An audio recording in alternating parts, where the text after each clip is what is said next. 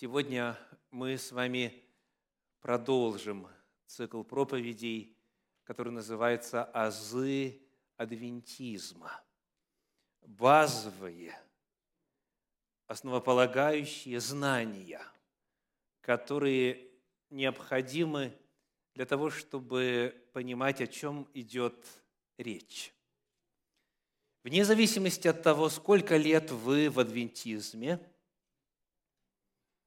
вне зависимости от того, присоединились ли вы уже к этой церкви или нет, азы адвентизма – это цикл проповедей, который предназначен для того, чтобы устранить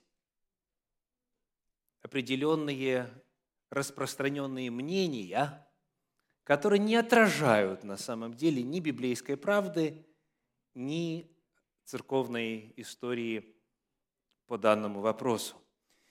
И две проповеди, которые уже прозвучали, рассматривали зарождение этого движения в пророческой перспективе.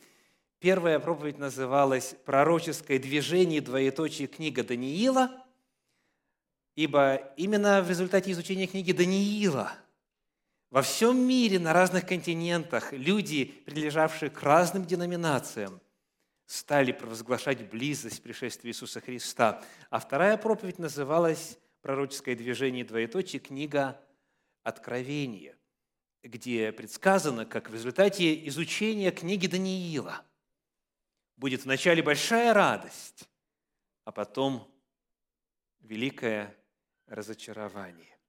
Сегодня проповедь номер три называется «Основы вероучения» основы вероучения. Приходилось ли вам когда-нибудь задавать себе вопрос или же слышать, как люди его задают, который звучит так. Библия одна, текст ее с небольшими вариациями в разных переводах одинаков – а когда посмотришь на христианство, то в нем столько деноминаций, в нем столько направлений, в нем столько всевозможных конфессий, интерпретаций богословских воззрений, что появляется вопрос, как такое возможно? Ведь человек, который смотрит на христианство со стороны, он предполагает, что все в нем, в этом религиозном движении – с равным уважением относится к этой книге. Он предполагает, что все стараются ее изучать ежедневно и применять в жизни. Ему представляется, он предполагает, что все люди, все свои взгляды сверяют по священному писанию, что если что-то вдруг они не могут Библии обосновать, они тут же от этого отказываются – и потому-то и появляется вопрос, как две тысячи лет уже эта книга существует, плюс-минус, в завершенном варианте, в конце первого века была написана последняя книга, книга Откровения, и за две тысячи лет не смогли разобраться.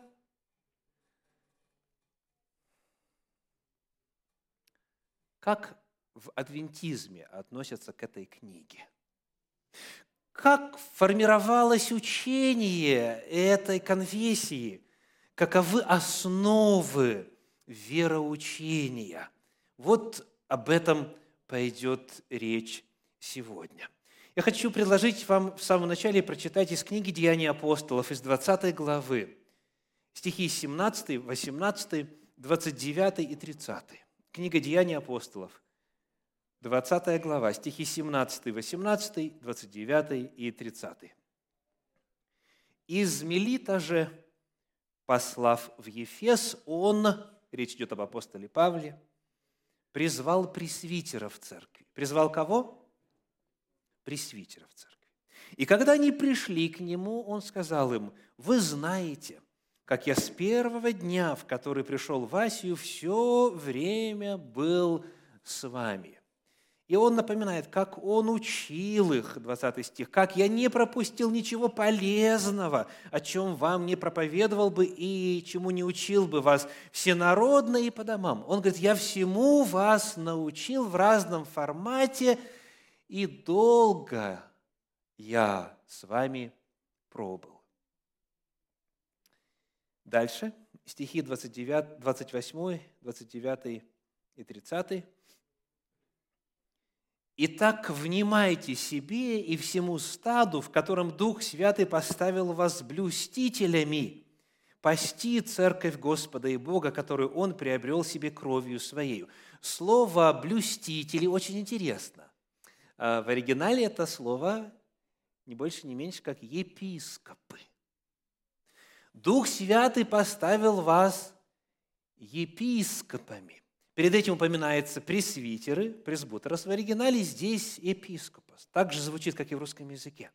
Он собирает тех, кто поставлен руководить, блюсти, сохранять общину, сохранять всю церковь на всей той территории. И дальше говорит, «Ибо я знаю», 29 стих, «что по отшествии моем – войдут к вам лютые волки, не щадящие стада. А кто войдет, девочки? Кто войдет в церковь? Лютые волки. Лютые волки. По отшествии моем войдут к вам лютые волки, не щадящие стада. Это описание чего? Это предостережение о чем? О том, что церковь будет подвергаться атакам снаружи. То есть будут те, кто, когда а, приближается к общине, заведомо ставит цель разрушить, уничтожить.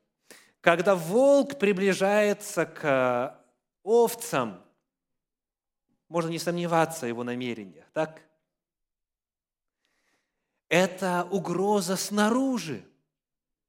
А дальше он говорит, стих 30, из вас самих восстанут люди, которые будут говорить превратно, дабы увлечь учеников за собою. А это уже другого рода опасность. Что будет иметь место?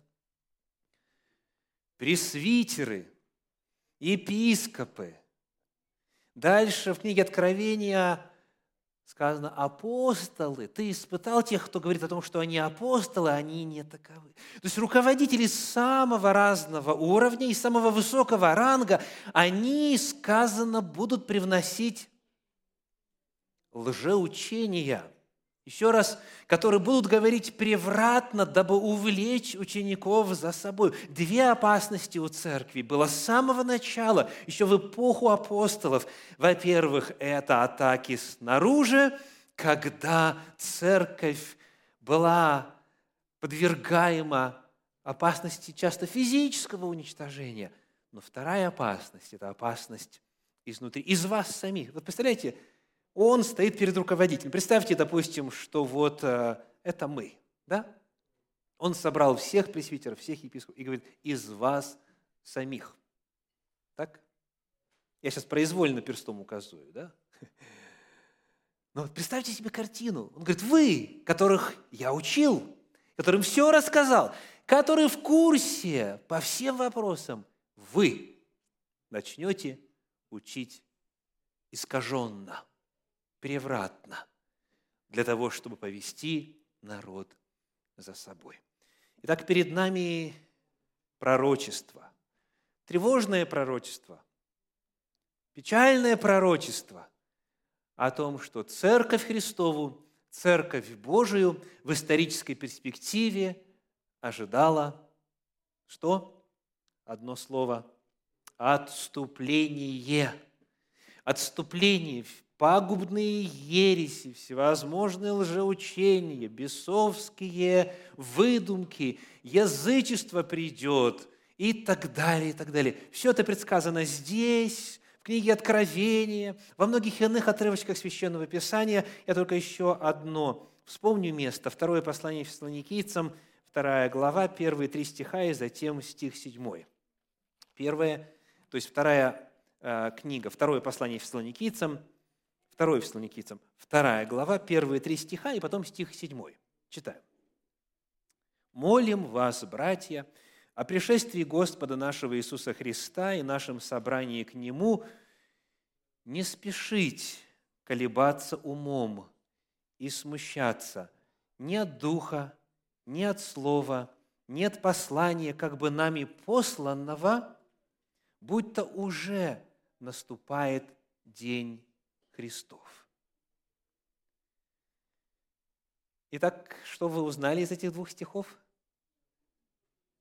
Кто-то учил, кто-то писал, что пришествие Христа уже как будто бы тут.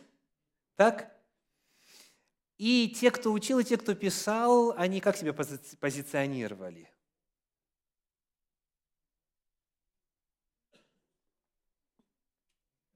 Середина второго стиха ни от слова, ни от послания, как бы нами, апостолами, посланного. То есть что было? Фальсификация. Это так, так называемые псевдографы. Когда от имени апостолов еще в ту эпоху люди выдавали ложь за истину и рассылали, рассылали, распространяли тогдашними средствами а, передачи информации свое лжеучение. И апостол Павел пишет, он говорит, не смущайтесь, на самом деле пришествие Христа не доступит, пока не произойдут определенные события. И дальше третий стих читаем. «Да не обольстит вас никто никак, ибо день тот не придет, доколе не придет прежде что? Что? Отступление Христово пришествие не будет иметь места в истории Земли, доколе не придет прежде отступление и не откроется человек греха, в оригинале человек беззакония, и сын погибели, и дальше описывается, что будет иметь место. В седьмом же стихе написано, «Ибо тайна беззакония уже в действии, только не совершится до тех пор, пока не будет взят от среды, удерживающей теперь». Что мы узнаем отсюда? Еще одно предсказание о том, что будет в христианстве что? Отступление. И что это отступление не дело далекого будущего, седьмой стих предупреждает, тайна беззакония уже в действии. И слово «беззаконие», как и по-русски, так и в оригинале, в греческом это «аномия», слово из двух частей, «номос» – это закон, а – это отрицательная частица. Вот как теос – это Бог, а атеист – это безбожник. Так? То есть люди в христианстве будут что провозглашать? Что закон Божий отменен. Это тайна беззакония, отвержение закона, противление закону беззакония. Отступление началось уже во дни апостолов – в частности, по вопросу отношения к Божьему закону. Итак, вот перед нами печальный факт. Библия предостерегала. Помните, и Христос говорил, лжеучителя, лжепророки, лжехристы, лжеапостолы. И апостолы предостерегали во всем Священном Писании. Есть предостережение, что последователи Иисуса Христа – войдут в глубочайшее отступление. Появятся бесовские учения, появится всевозможное извращение Слова Божьего. И вот теперь вопрос к вам. Исполнилось ли это пророчество по вашим данным? Исполнилось ли пророчество об отступлении христианства от истины? Стали ли учить, что закон Божий отменен? Появились ли бесовские учения?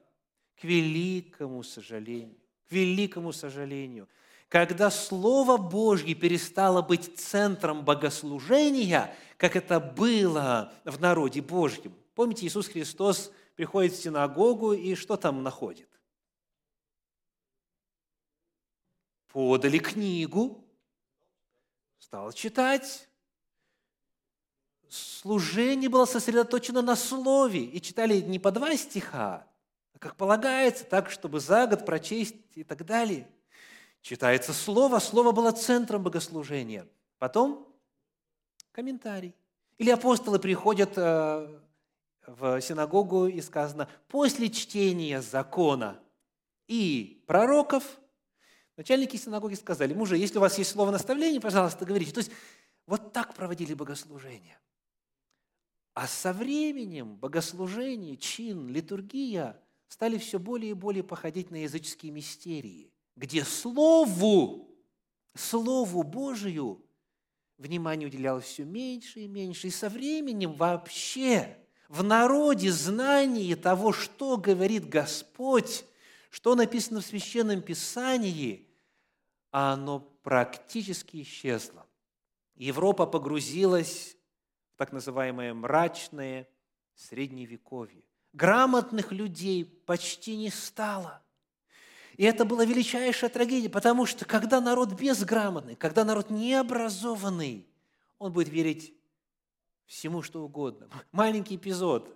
Я недавно слушал лекцию о э, первом крестовом походе, о том, как он был организован и прочее. Помимо того, что были рыцари, которые были в состоянии оплатить своих воинов и таки добраться до э, Израиля, да, до Иерусалима в частности и так далее, чтобы отвоевать святыни, отвоевать наши святыни у мусульман, так вопрос стоял – те, кто был победнее, кто не мог себе позволить отправиться в такое далекое путешествие, они стали э, крестовые походы по месту устраивать. В частности, в районе, вот, э, который сегодня принадлежит Германии, да, были местные крестовые походы, и там искореняли всех, кто не верил так, как учила официальная церковь. Так вот, на всем этом фоне появился святой гусь святой гусь. То есть он был провозглашен святым. И куда этот гусь шел, туда и армия за ним шла. Потому что Богу угодно было водвориться в, в гуся. Один товарищ сделал себе татуировку сзади, татуировку креста. И, соответственно, где крест, туда за ним все должны идти. И так далее. Это просто ужас. Когда начинаешь читать, во что верили люди, как они мыслили, где была истина Божья, это страшная катастрофа. От священного писания практически ничего не осталось. На понятном языке службы не проводили. Отступление было масштабным, глубоким, в географическом отношении, повсеместным – пророчества исполнились. Руководители церкви стали преподавать всякие небылицы, ложь, обман, лжеучение. Часто они и сами не знали, как проверить. И для некоторых из них, когда они обращались к Священному Писанию, было большим удивлением, что оказывается в Библии написано вот то-то, и то-то, и то-то. Итак, это первое, что нам всегда важно знать, когда мы говорим об основаниях вероучения, что в исторической перспективе произошло глубочайшее отступление от Божьей истины у тех, кто именовался именем Иисуса Христа. И это было предсказано, и это, к сожалению, исполнилось. Но, слава Богу, были и другие пророчества. Давайте посмотрим, например, на книгу пророка Аваума, а, Авакума, вторую главу, 14 стих. Подобных пророчеств а, немало в Библии, и мы приводим только некоторые в качестве иллюстрации. Так, Авакума, 2 глава, стих 14 э, говорит, «Ибо земля наполнится чем? Познанием. Ибо земля наполнится познанием славы Господа, как воды наполняют море». Понятие славы Господа с чем в Библии связано? Когда Моисей попросил, покажи мне славу мою, что Бог ему открыл?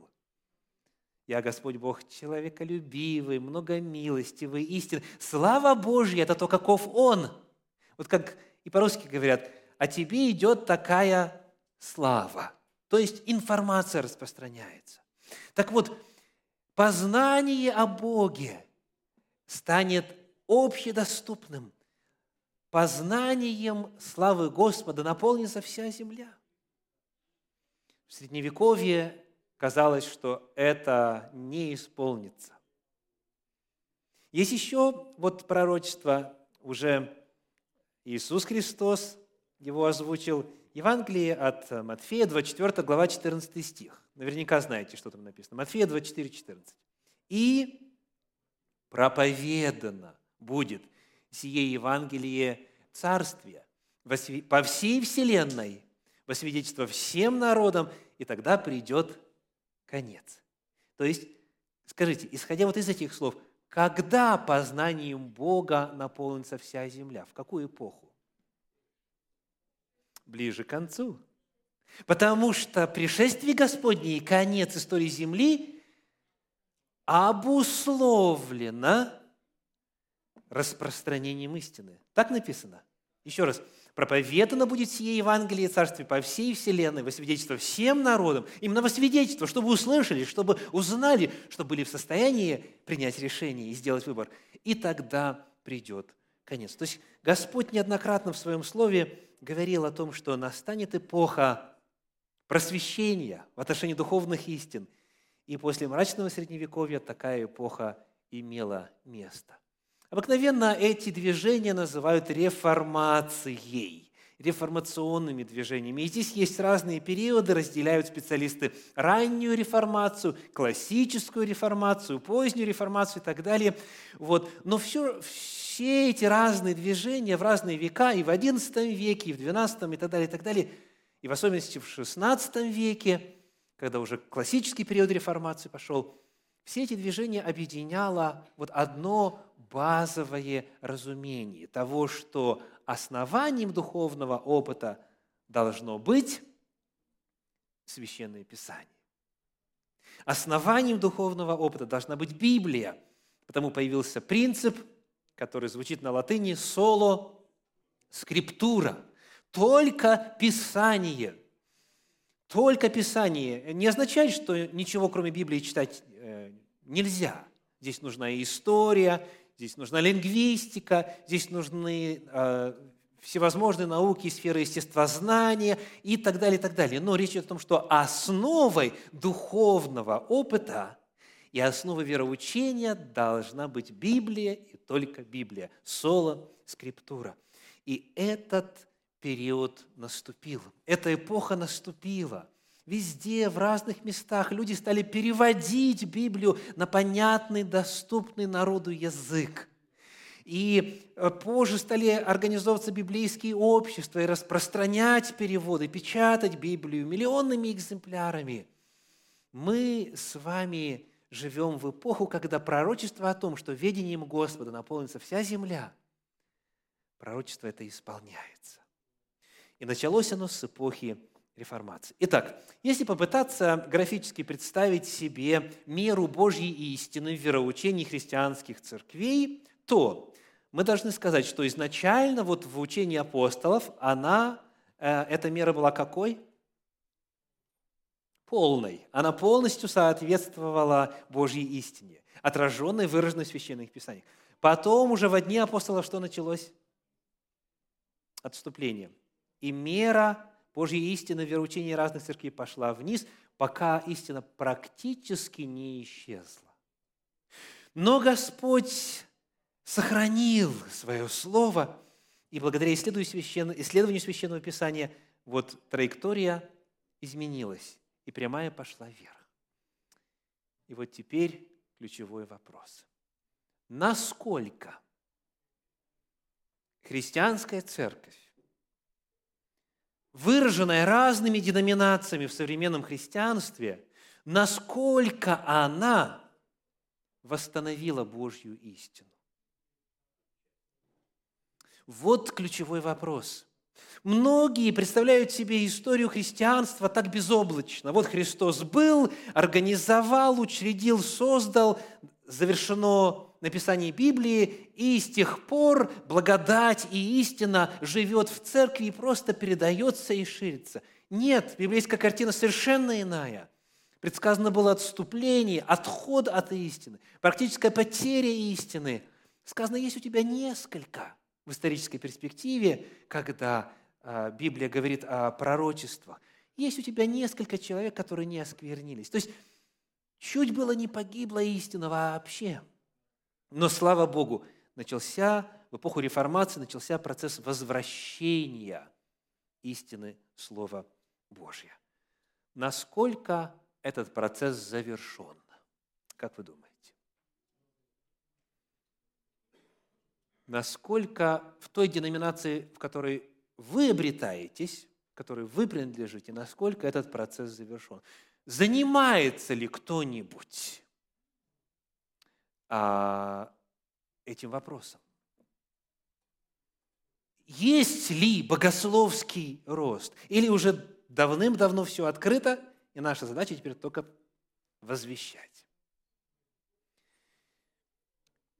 Итак, первый вопрос, который мы кратко проиллюстрировали на основании Библии, это то, что было предсказано что?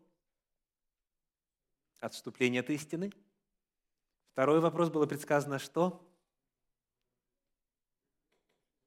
Восстановление и провозглашение истины, наполнение видением Господа и Его правды по всей земле. И вот теперь третий вопрос. Каков этот процесс? Каковы параметры, параметры процесса усвоения истины? Вот представьте себе человека, который верит, что перед ним святой гусь, и надо идти, куда гусь ведет. Что этот человек может вместить из Божьих заповедей?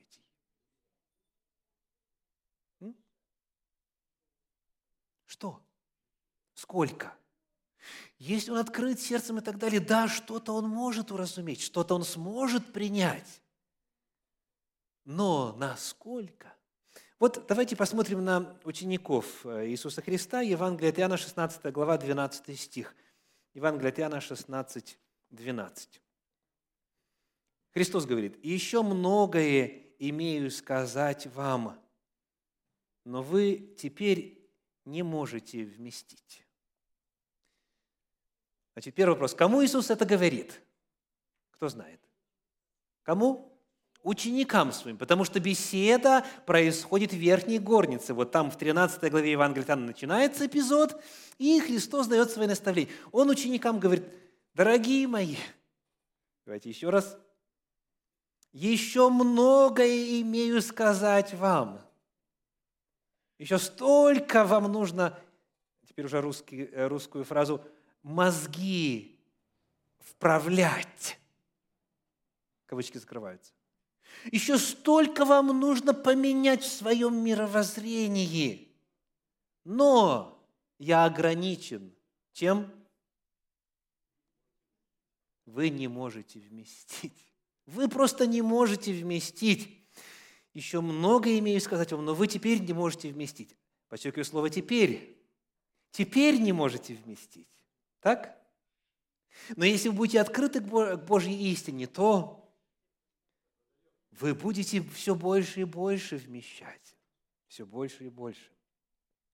В послании к филиппийцам апостол Павел этот вопрос представляет так.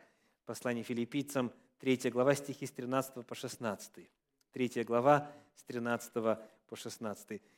«Братья, я не почитаю себя достигшим, а только забывая задние и простираясь вперед, стремлюсь к цели, почести Вышнего звания Божия во Христе Иисусе.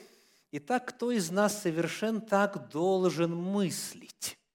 Если же вы о чем иначе мыслите, то и это Бог вам откроет. Впрочем, до чего мы достигли, так и должны мыслить и по тому правилу жить. Итак, о чем Павел пишет? О понимании. Он говорит, вы до чего-то достигли, так вы мыслите вот так-то и так-то. Если вы о чем мыслите неправильно, Бог вам это откроет. Но для этого с вашей стороны что ожидается? Первое. До чего мы достигли так мыслить и так жить? Так? То есть истина Божья стала понятной. Тут же реагируем, принимаем и это становится частью нашей жизни. И это нас готовит к чему? Это второй пункт, второе условие. Какое второе условие? Важнейшее условие. Когда Бог сможет открыть новое? Если, еще раз читаю, я не почитаю себя достигшим, а только простираюсь вперед. И кто совершен, так должен мыслить. Человек должен всегда продолжать задавать вопрос, Боже, что еще Ты мне хочешь открыть? Говори, Господи, ибо слушает раб Твой. Что нам делать, чтобы спастись? То есть человек должен находиться в вот таком вот состоянии ума, при котором он всегда задает Богу новые вопросы. Боже, где следующий горизонт? Вышли на эту полянку, забрались на этот холм, чуть-чуть дальше открылся горизонт, правда? Кто-нибудь в детстве из вас хотел увидеть, где радуга кончается? Ага. Вот. А по сказочным преданиям там еще и, как говорится, клад закопан. Так вот, взошел на эту гору, видишь, ох, она оказывается радуга на той горе. Что же будем делать? Пойдем туда. И идем, и движемся. Пошел туда, там еще больше просторы открываются. Вот если человек так настроен, то тогда Бог откроет. А если нет, человек не сможет воспринять Божью истину. Итак, когда мы с вами говорим о процессе усвоения Божьей истины, помня, что было вот это отступление, было отпадение в язычество, в дьявольщину, в бесовщину в истории христианства, напоминаю, учения бесовские, так предсказано. Помня, мы должны также и понимать, и отдавать отчет в том, что те люди, которым теперь попадало Слово Божье, они не были в состоянии сразу всю полноту истины воспринять, уразуметь. Инструментария не хватало, часто интеллектуальных способностей не хватало, кругозора не хватало. И Господь говорит о том, что процесс познания истины никогда не должен останавливаться. Как вы думаете, сегодня церковь уже обладает полнотой познания истины? Не обладает. Она по-прежнему продолжает изучать Священное Писание. Вы знаете, просто удивительно порой бывает то, что человек принимает за давным-давно изученное, утвержденное, оказывается просто-напросто привычным. И вот то отступление, которое было в Средневековье, оно во многих из нас еще продолжает жить. Потому что человек часто впитывает многое без какого-либо анализа, не проверяя – а часто и вопрос еще не созрел, еще никто и не поставил этот вопрос. Поэтому Господь и призывает, вот что надо делать. Вот что надо делать. Чтобы Бог продолжал нам открывать истину свою, нам нужно стремиться. Это наша задача. Я стремлюсь, он говорит, я не просто в пассивном состоянии нахожусь, я стремлюсь. И кто из нас совершенно так должен мыслить, и тогда вам Бог и новое откроет. Процесс познания истины не должен останавливаться. Нужна открытость к новому, а находясь в процессе, как мы живем, по каким правилам? Впрочем, до чего мы достигли, так и должны мыслить и по тому правилу жить. Это означает, что пять лет назад, возможно, вы жили по другим правилам. А сейчас, пять лет спустя, когда Бог вам открыл какие-то новые грани, ваш образ жизни поменялся в чем-то в каких-то вопросах. И это означает, что даст Бог еще пять лет жизни, если, то вы будете жить по чуть другим правилам. И если речь идет о Церкви Божьей, об истинной Церкви, то ее как раз-таки вот это и должно отличать. А именно, постоянная открытость к новому, и не только открытость, но постоянный процесс изучения Священного Писания, перепроверка постоянно – так ли я понимаю? В действительности ли это обосновано или нет? Приведу маленькую иллюстрацию. Мартин Лютер, как вам кажется, был ли человек Божий? Был ли он Богом ведом? Открывал ли ему Дух Святой истину? Как вам кажется? В зависимости от того, к какой деноминации вы принадлежите, о Мартине Лютере разные есть мнения, но совершенно объективно – что он сделал большой прорыв Что касается возврата к библейским истинам, он перевел Библию на немецкий язык. Он дал людям возможность сравнивать, читать, анализировать. Он призывал людей к исследованию Священного Писания. Но он, например, не был в состоянии вместить такую истину, как крещение человека в зрелом возрасте. Согласно Библии, крещение следует за чем? За наставлением. Научите все народы, крестя их и так далее. Да? То есть должно быть наставление в Божьей истине, на что способен только человек, уже более-менее созревший, что касается возраста, физиологического возраста. То есть, и когда Анна Баптисты, современные Мартину Лютеру, стали провозглашать о том, что Библия учит, что крещение нужно принимать в зрелом возрасте. Да, это хорошо детей посвятить с самого начала, благословить их, посвятить Господу и прочее, но они должны сделать свой личный выбор. Как Мартин Лютер отреагировал на эту Божью истину? Да, он отверг.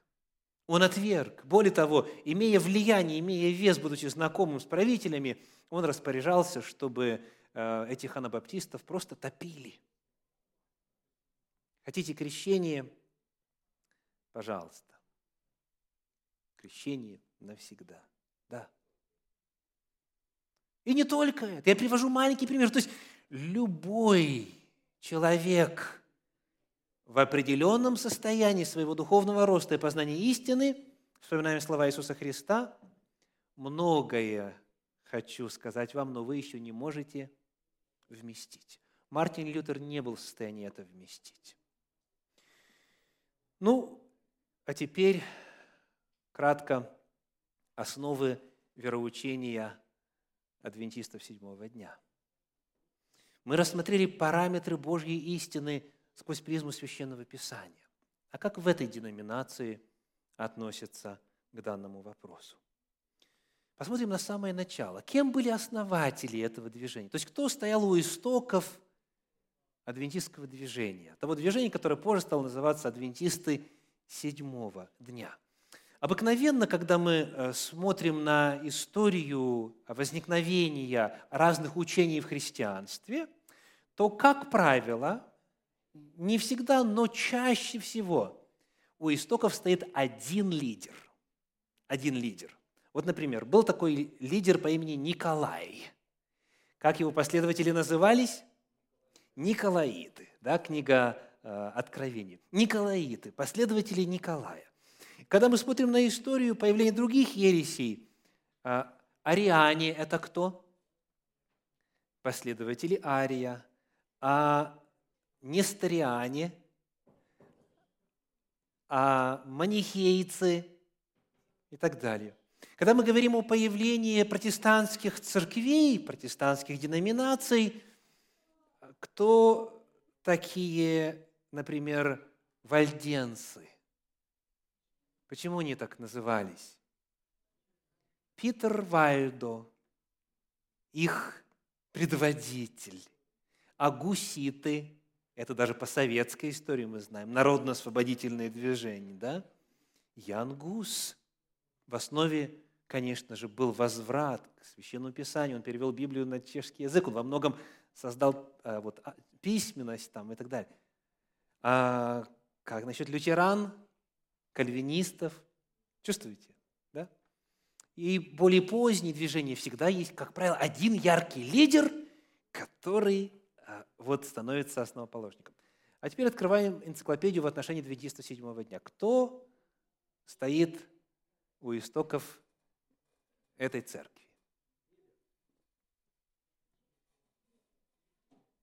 Кто? Кто? Вот здесь адвентизм во многом отличается. Здесь адвентизм уникален в том, что у истоков стояли представители разных деноминаций в христианстве. Уильям Миллер был кем? баптистом, Елена Уайт – методисткой. Тот, за кого она замуж вышла, Джеймс, был из деноминации, которая называлась Christian Connection. Первый руководитель Генеральной конференции по имени Джон Байнгтон был из методистской епископальной церкви и так далее. У истоков адвентистского движения, ну, номер один, не было одного лидера. А, любой словарь, энциклопедия пока использует термин и показывает такой термин, как сооснователь. Сооснователь, co-founder, co-founder. Потому что было несколько человек.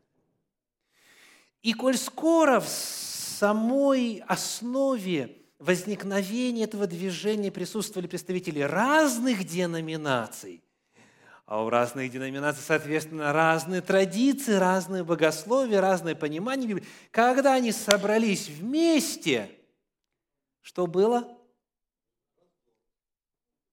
Вот здесь вот ключевое отличие адвентизма.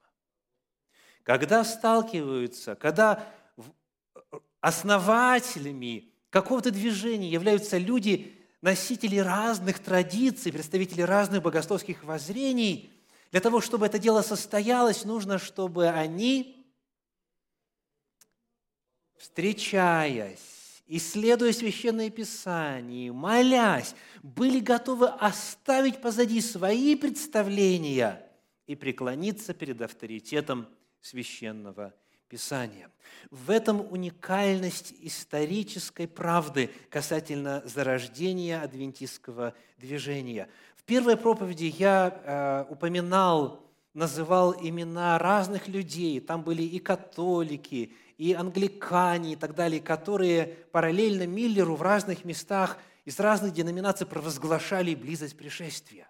Это подлинно было надденоминационное, надконфессиональное движение. Но когда уже речь подошла к созданию именно вот э, церкви христиан-адвентистов седьмого дня, собственно, то там собрались представители разных конфессий. И потому в самом начале, в основе вероучения всегда стояла работа со священным писанием.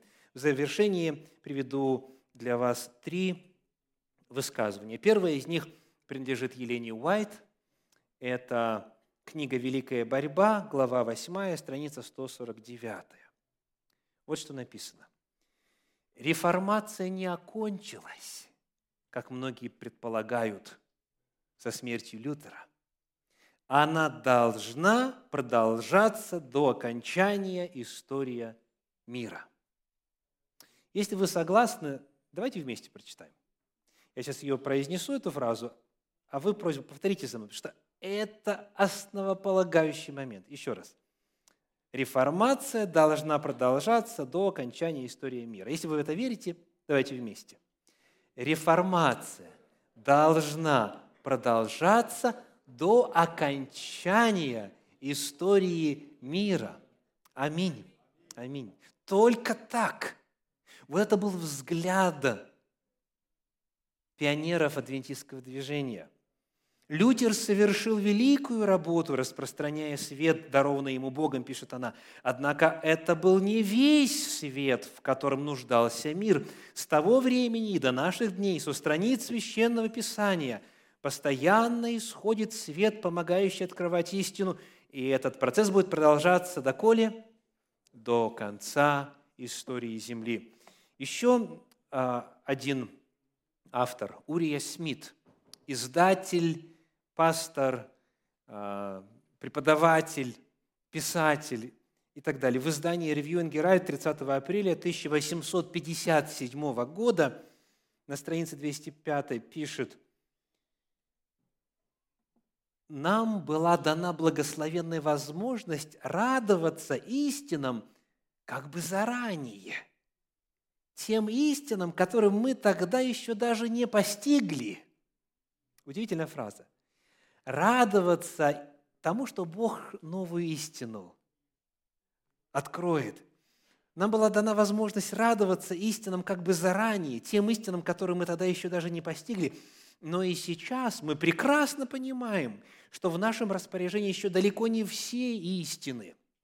Мы верим, что у нас впереди стезя, которая будет более и более светлеть до полного дня. Помните, где такое сказано? Это в отношении священных писаний. Это апостол Петр написал, так? Вот. «Доколе не взойдет утренняя звезда в сердцах ваших, доколе не начнет расцветать день». Он говорит о священных писаниях. Дальше.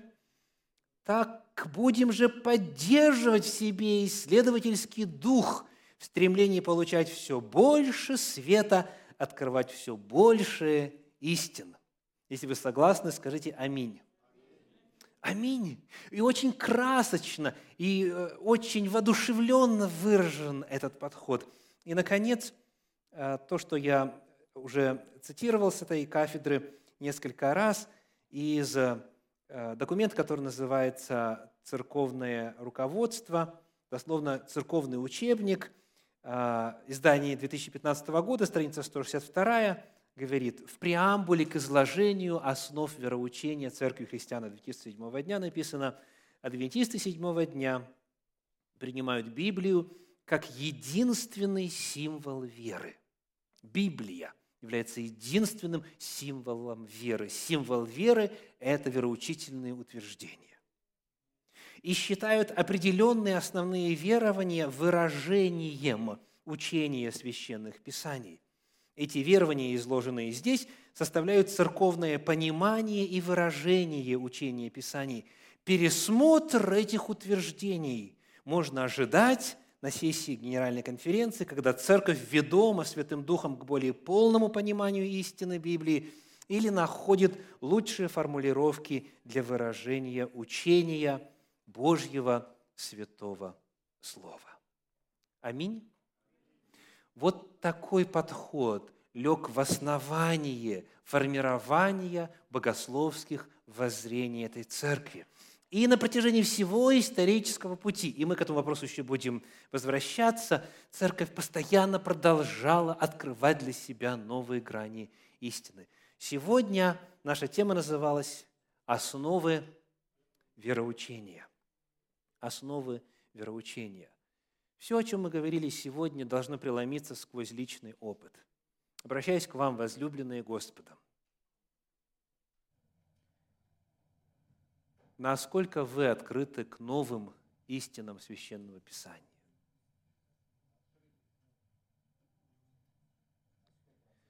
Пребываете ли вы? Можно ли, можете ли вы о себе то же самое сказать, что апостол Павел говорит, я что? Стремлюсь я стремлюсь. Насколько вы открыты? Изучаете ли вы, растете ли вы в познании Библии? И то, во что вы сейчас верите, обосновано ли это? Можете ли вы открыть Священное Писание и сказать, я поступаю так и понимаю так, потому что так написано? К великому сожалению, очень часто люди просто плывут по течению. Такой и термин появился. А вы к какому течению принадлежите? Нет, надо идти против течения. Надо идти к священному писанию. Нужно углубляться, нужно исследовать, нужно провозглашать, нужно оставаться верным изначальной позиции, когда представители разных деноминаций собрались вместе и сформировали уникальнейшие доктринальные положения, основанные на священном Писании. Но личный вопрос ко всем. Растете ли вы? Как далеко вы ушли? И ожидаете ли вы следующего нового горизонта? Каковы основы вашего вероучения? Вопрос для размышления ко всем присутствующим. Аминь.